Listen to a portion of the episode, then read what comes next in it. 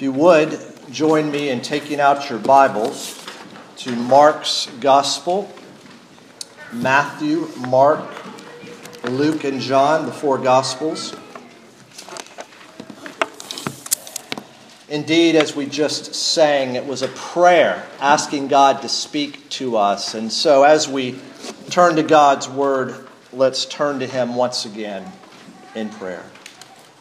Almighty God, our Heavenly Father, would you open our blind eyes to see your glory? Would you unstop our deaf ears to hear your truth? Would you open up our closed minds to understand your ways? Would you give us a new heart to receive and embrace? To rest and rely upon Christ for salvation as he's offered in the gospel. Oh, Father, may your word and spirit have their way with your people as we are gathered now in the name of Christ for you to speak to us. For we pray in Jesus' name. Amen.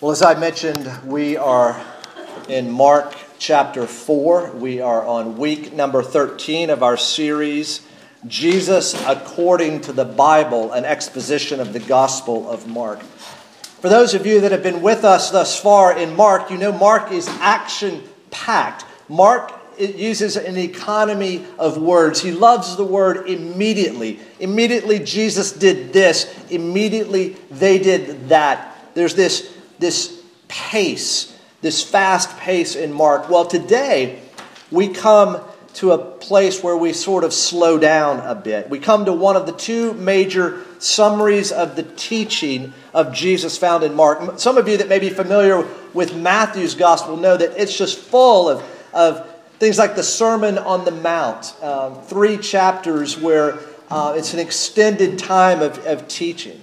But here in Mark chapter 4 and again in Mark chapter 13, these are the most direct teachings of Jesus found in this gospel.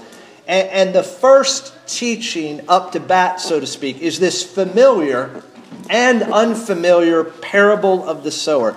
This parable is Jesus' longest parable, and the one parable that he himself says will be the key to understanding all of his parables.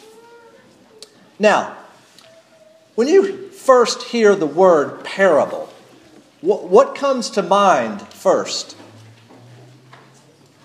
I mean, take a moment. When you hear parable, what, what comes to mind? Uh, do you think of Aesop's fables? Do you think of some proverbial saying?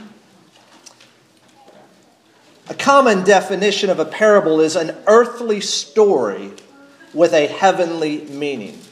And the idea behind that is uh, to bring something that's up high down low so we can understand, to bring something abstract into something that is concrete and easier to understand. Now, to be sure, of the 60 or so parables that Jesus told that we find recorded in the Gospels, they do in fact use physical objects. Think farming, think fishing, to teach spiritual subjects. However, as our text today will make clear parables are not easy to understand, but rather difficult to understand. In fact, they are impossible to understand apart from divine revelation. And so, my friends, uh, we are not going to arrive either individually or corporately at an understanding. Rather, an understanding will arrive at our doorstep by God's grace. So, why are we studying Mark?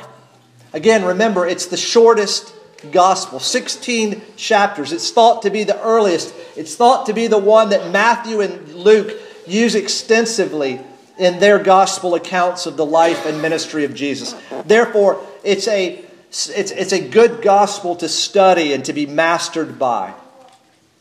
And as we've been saying, but it's worth repeating, with only three questions and answers in this catechism, this teaching, it's our shortest catechism.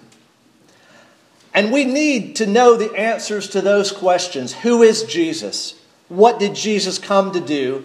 And how should someone respond to the person and work of Jesus? Because then and now, as we see in Mark and we see all around us, and we even see as we look at Scripture as a mirror into our own hearts, there is widespread ignorance and confusion regarding the identity of Jesus.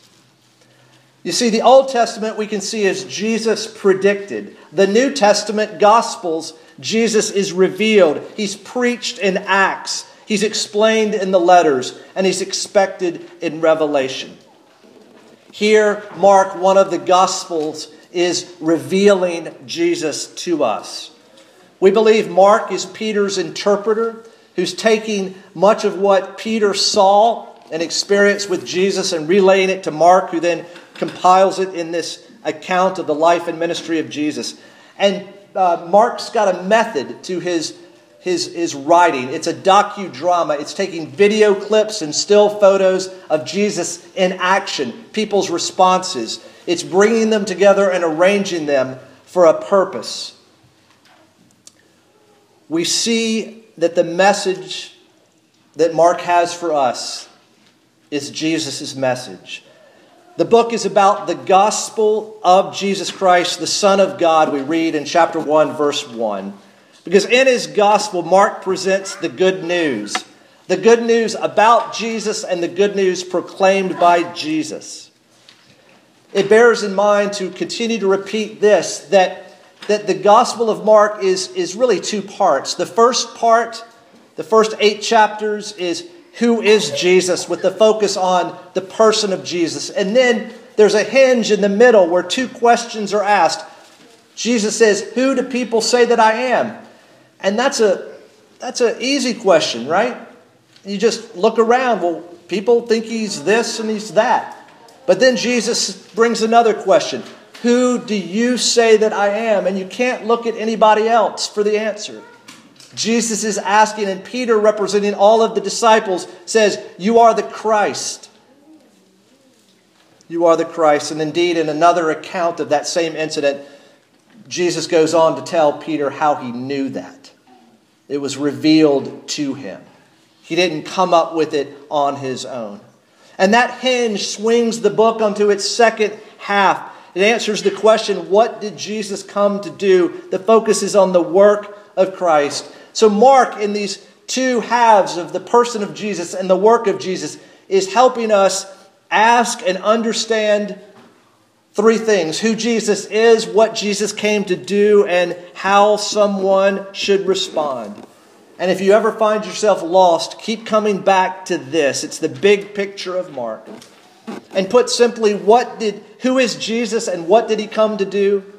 He's the king who brings with him the kingdom of God. And we even see that on Palm Sunday as Jesus comes into Jerusalem riding on a donkey and he's, he's honored and, and worshiped as a coming king. Indeed, he is. But as we will see, the more we go in Mark, it's a kingdom that we didn't expect. It's a kingdom that's not like the kingdoms of this world. Well, over the past two weeks, We've seen Jesus issue a warning, and last week we saw Jesus defining his family.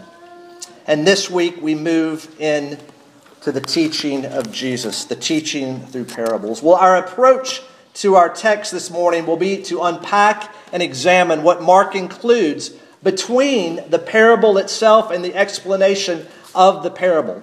In two weeks, that is the week after Easter, we will focus on the parable itself and its explanation. But today, for the next few minutes, we're going to focus on what is in between, which is most often seen as verses 10 through 12, but we're also going to include verses 9 and 13. And I believe that this text shows us three things the tension, the secret, and the question. The tension of the Word of God the secret of the kingdom of God, and finally, the question for us. I'm going to go ahead and read verses 1 through 13 of Mark's gospel. Again, Jesus began to teach beside the sea, and a very large crowd gathered about him, so that he got into a boat and sat in it on the sea. And the whole crowd was beside the sea on the land. And he was teaching them many things in parables. And in his teaching, he said to them, Listen, a sower went out to sow. And as he sowed, some seed fell along the path, and the birds came and devoured it. Other seed fell on rocky ground where it did not have much soil, and immediately it sprang up, since it had no depth of soil. And when the sun rose, it was scorched, and since it had no root, it withered away.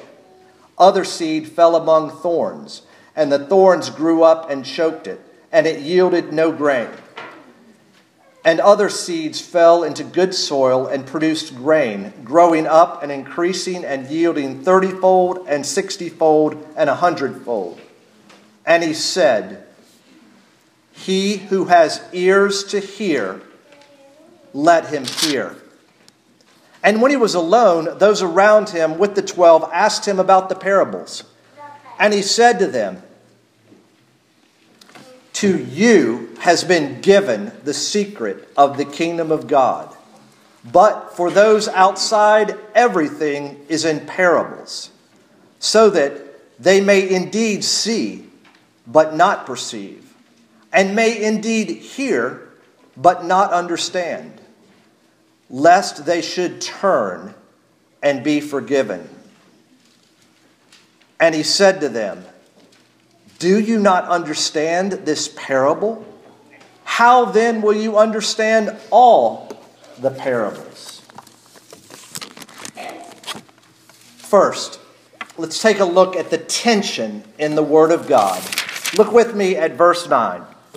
And Jesus said, He who has ears to hear, let him hear. Jesus has just finished this parable of the sower, the four soils he's described. And he finishes up by saying, And he said, He who has ears, let him hear.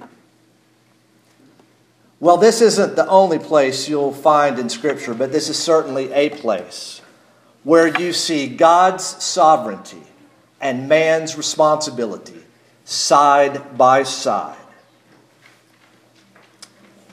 This parable is the, is the story behind the story. It's the answer to the question why do some people receive Jesus while other people reject Jesus? I mean, haven't we seen that thus far in Mark? We've seen Jesus call and people come. We've seen crowds come and they recognize Jesus and they respond to him. And as it were, they receive him and they are on the inside and they're sit, sitting at his feet. And yet there are others, whether it be the religious leaders who, who want to destroy Jesus, whether it's the religious leaders who, who um, who accuse Jesus of doing what he's doing by the work of Satan. They are rejecting Jesus, and indeed his own physical family, we've seen before, standing on the outside, not understanding, thinking that he's mad, and others thinking that he's bad, thinking that he's crazy, and others thinking that he's evil. But why do we have both of those kind of people already in Mark? What we see in this verse, and we see in all of Scripture, is God determines and man chooses. Both are present, both are true. If you haven't already done this after the service, look at the quote from Charles Spurgeon. I mean, God's sovereignty taught in Scripture, man's responsibility taught in Scripture. Where do those come together? They come together in eternity at the throne of God, in the mind of God. One day, I believe it will be clear. We're looking through a mirror dimly now. One day it will be clear, but why do we believe this? How can I say this? Are you ready for this? We believe it because we read it in the Bible. We believe it because we read it. My friends, if you are if you have a heart to, to reach people with the gospel, if you want your family member, your neighbor, your coworker um, to come to faith, and I hope that is a heart's cry for all of us, encourage them just to start reading the Bible. Reading the Bible. God does His work through His Word and by His Spirit. Well, again, he who has ears to hear, let him hear. Are we talking physical ears? Of course not. We're talking spiritual hearing, spiritual discernment. He who has ears to hear, well, where are people going to get ears to hear? Where? How? We'll talk about that in a moment. But look at the command let him hear. You've heard me say this before, right? God gives us faith, but we do the believing. God opens our eyes, but we do the seeing. God opens our ears, but we do the hearing. This is not an isolated case. Look at Philippians 2 12 through 13. Paul writes, Therefore, my beloved, excuse me. Therefore, my beloved, as you have always obeyed, so now, not only in my presence, but much more in my absence, work out your own salvation with fear and trembling. For it is God who works in you, both to will and to work for his good pleasure. Do you see it? Most people know it as work out what God works in. God's sovereign, man is responsible. How about Hebrews chapter 6? Verses 1 through 3. Therefore, let us leave the elementary doctrine of Christ and go on to maturity. In other words, discipleship, growing in the grace and knowledge of Jesus. But verse 3 ends, and this we do if God permits. Our responsibility, God's determination, God's sovereignty. Do you like it? Does it make you comfortable, uncomfortable? It's in Scripture. How about Ephesians 2 8 and 9? For by grace you have been saved through faith. Through faith, right? Yeah, we are called to exercise faith. We are called to trust, to believe. And but what does it say? And this is not your own doing, it is the gift of God, not a result of works, so that no one can boast. It's a gift. And then we use the gift. You know, there's a great Old Testament example. Who hardened Pharaoh's heart? Well, in Exodus 7, 9, 10, 11, and 14, God hardened Pharaoh's heart. Whoa, game over, right? Well, how about this? We also read in Exodus 8, 9, and 13 that what? Pharaoh hardened his own heart. So, which is it? How about Peter's speech on Pentecost Day? How about this as we approach the events of Maundy Thursday, Good Friday? How about this? Peter, filled with the Holy Spirit, timid, weak. I'm going to deny Jesus when asked by a 12 year old girl. This Peter, post resurrection, the Holy Spirit is upon them. It says this this Jesus delivered up according to the definite plan and foreknowledge of God. Who crucified Jesus? The Father. But he goes on You crucified and killed by the hands of lawless men. There it is God's sovereignty, man's responsibility. Look with me again God's sovereign. He who has ears to hear. God is absolutely sovereign. He is in control. He rules. He gives life. He. Hey, kids, did you choose to be born? No, you were just born, right? Right. We're going to talk about that in a little bit. He who has ears to hear God's sovereignty. Here's man's responsibility let him hear. And this is a phrase that will occur throughout Mark. He who has ears to hear, then use them. Let them hear. My friends, in this one verse is a tension, and I hope you feel the tension. The tension is real, and the tension is good. Don't be afraid of the tension. Accept and embrace the attention. You know, this is one apologetic for the reliability of the scriptures. We can't make this up. We wouldn't make this up. How many of you all want a really clean and neat and orderly life? Anybody want to? Yeah, I do. How many of you all want a clean and neat and orderly religion? Faith. We all do, right? And that's why the, the religion of works is so is so uh, so inviting, isn't it? Because we outfit it, don't we, with what we do. But it's not the faith as revealed once for all to the saints. It's not the faith of the scriptures. If I was making this up, I would not include verse 9. I would have it one way or the other but not both. But here it is. He who has ears, let him hear. And in a couple of weeks, we're going to explore what it is we're to hear as we explore the parable itself.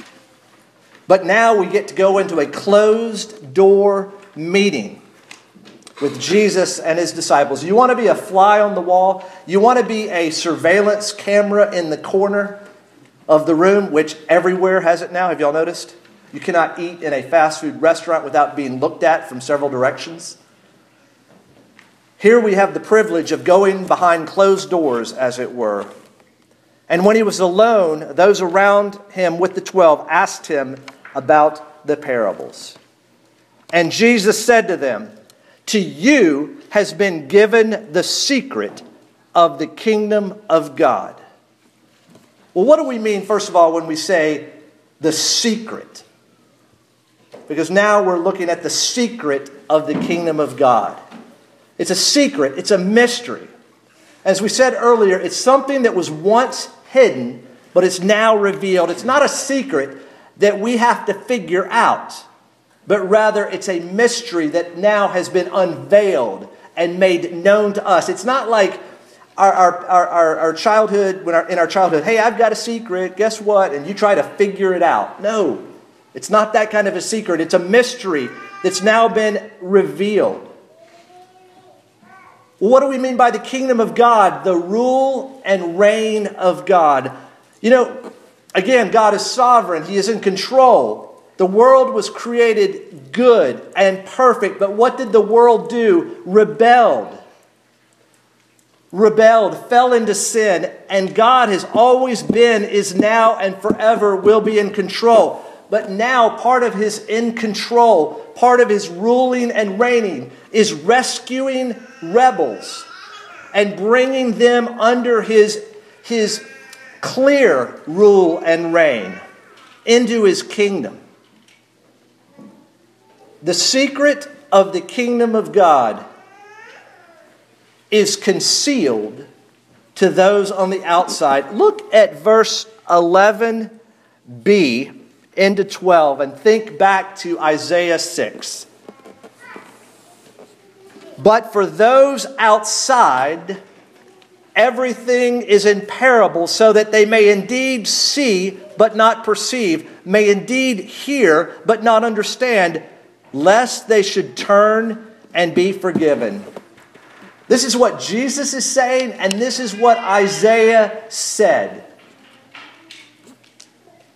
We all love Isaiah's experience, that vision he has of God's holiness. We love it. But then, and we love the fact that Isaiah hears the call and says, Yes, send me. But then he gets the kind of details of the call. People aren't going to listen, they aren't going to understand, they aren't going to see, they aren't going to perceive. They're going to be dull and hard hearted. The secret is concealed to those on the outside. And think with me about what Mark has been doing thus far those on the inside and those on the outside. But the secret is revealed to those on the inside. Look with me again at verse 11. To you has been given the secret of the kingdom of God. It does not say to you because of your great effort, because of your ingenuity and skill and ability and background and family history. To you, I'm pleased to give you, or I'm pleased for you to obtain the secret. Let's read it for what it says. To you has been given the secret of the kingdom of God. Well, for those of you that have been listening, you might be saying, okay, I've heard the definition of a secret, I've heard kind of a brief explanation of the kingdom of God, and I've heard it's concealed to those on the outside but revealed to those on the inside. What's the secret of the kingdom? The secret of the kingdom of God the secret of the kingdom of God. The secret of the kingdom of God is Jesus. Who is Jesus? He's the king. What does Jesus do? He brings with him the kingdom of God. Jesus brings with him a kingdom, but as we will see in Mark, it is a kingdom that is upside down to the ways of the world. And we see that no clearly, no more clearly than in Mark chapter 10 verse 45 when we looked at it a number of weeks ago under Jesus our servant. The son of man came not to be served but to serve and to give his life as a ransom for many. To you has been given the secret of the kingdom of God. To you has been given Jesus.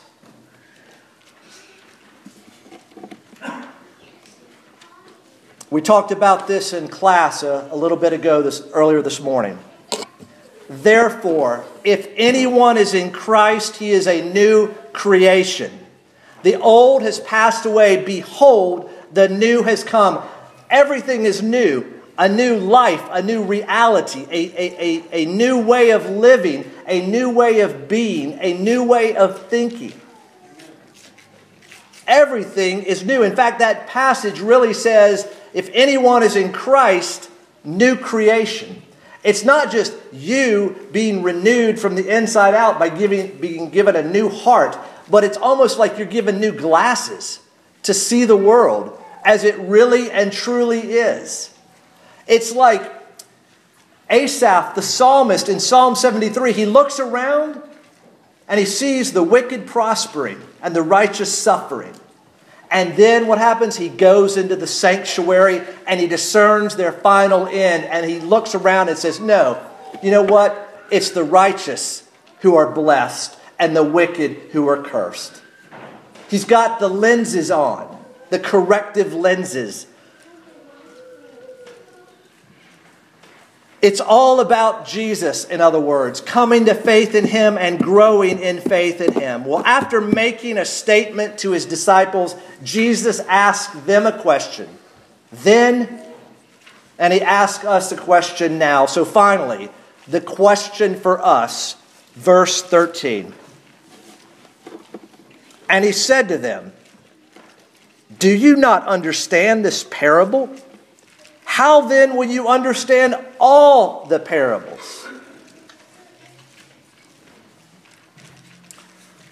Remember, we highlighted it earlier the two questions in the middle of chapter 8. Who do people say that I am? Who do you say that I am? That concerns the identity of the king, King Jesus. And here the question concerns our understanding of the identity of the kingdom. What is the kingdom of God? Because this is a parable, and all of the parables we will see in chapter 4 is about the kingdom of God. The kingdom of God is like. The kingdom of God is like this. The kingdom of God is like that. And it's a parable, as we will see also, about the Word of God. Because the progress of the kingdom of God is the progress of the Word of God. The progress of the, God's Word is carried on, we will see, in the face of much failure. Yet, the progress of the kingdom of God is assured by the power of the Word and the presence and the purpose of the King. Now, this passage that we've just looked at for the past few minutes, it is a difficult one. At best, there's confusion. At worst, there's indication, indignation. Well, to end, I want us to turn to what may be a more familiar passage, and that being John 3 the prelude, as it were, to John 3.16.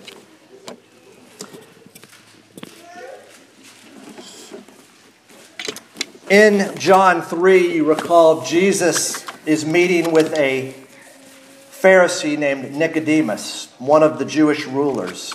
And he comes to Jesus by night and he's flattering Jesus because he says this Rabbi, we know that you are a teacher come from God. For no one can do these signs that you do unless God is with him. I don't know about you, but if somebody said that to me, I, that'd make me feel pretty good. Notice Jesus does not respond like we would. What does he say in verse 3? Jesus answered him, Truly, truly, I say to you, unless one is born again, he cannot see the kingdom of God. You can't even enter the kingdom of God. You can't even see the kingdom of God. And that's why those of you that have come to faith in Christ and you're coming from an unbelieving family, your family may think you're crazy. They may think you're wasting your life, it's going to die down soon. My friends, when you see Jesus for who he is, he is absolutely irresistible. You don't walk to him. When he says, Come to me, all you don't walk, you run. Because he's, despite your corrupted, sinful, fallen, messed up affections, he's the one you really want and need. So let's conclude by reminding ourselves of two things that only believers, only those who have been brought on the inside from the outside can see. That is, can see with spiritual eyes and spiritual understanding. First of all, none of us deserves to be a citizen of the kingdom of God. None of us deserves to be on the inside. If anything, we all deserve to be excluded to stay on the outside.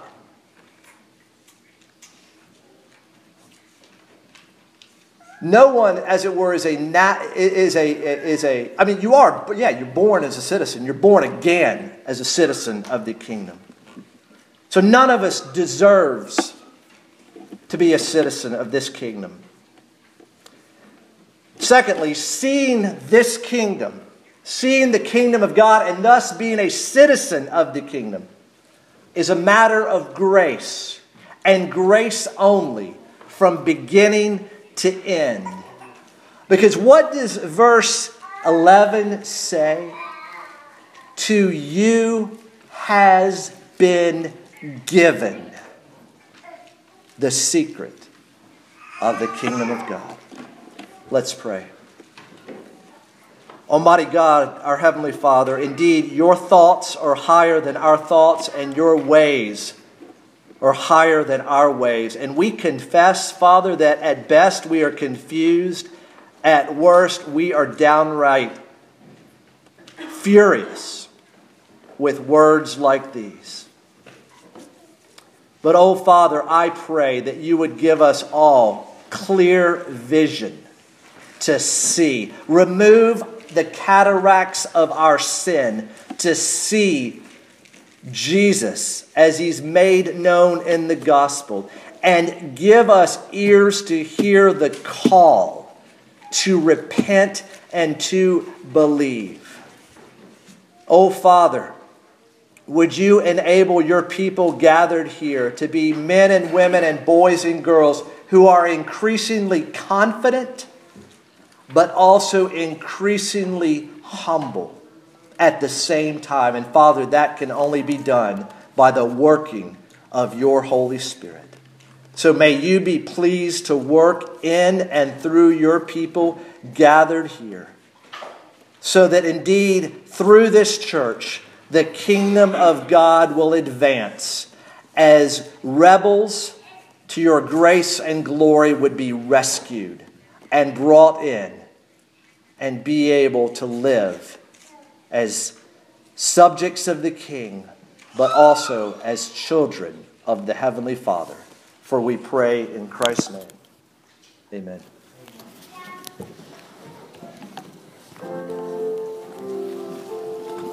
Jesus indeed is everlasting.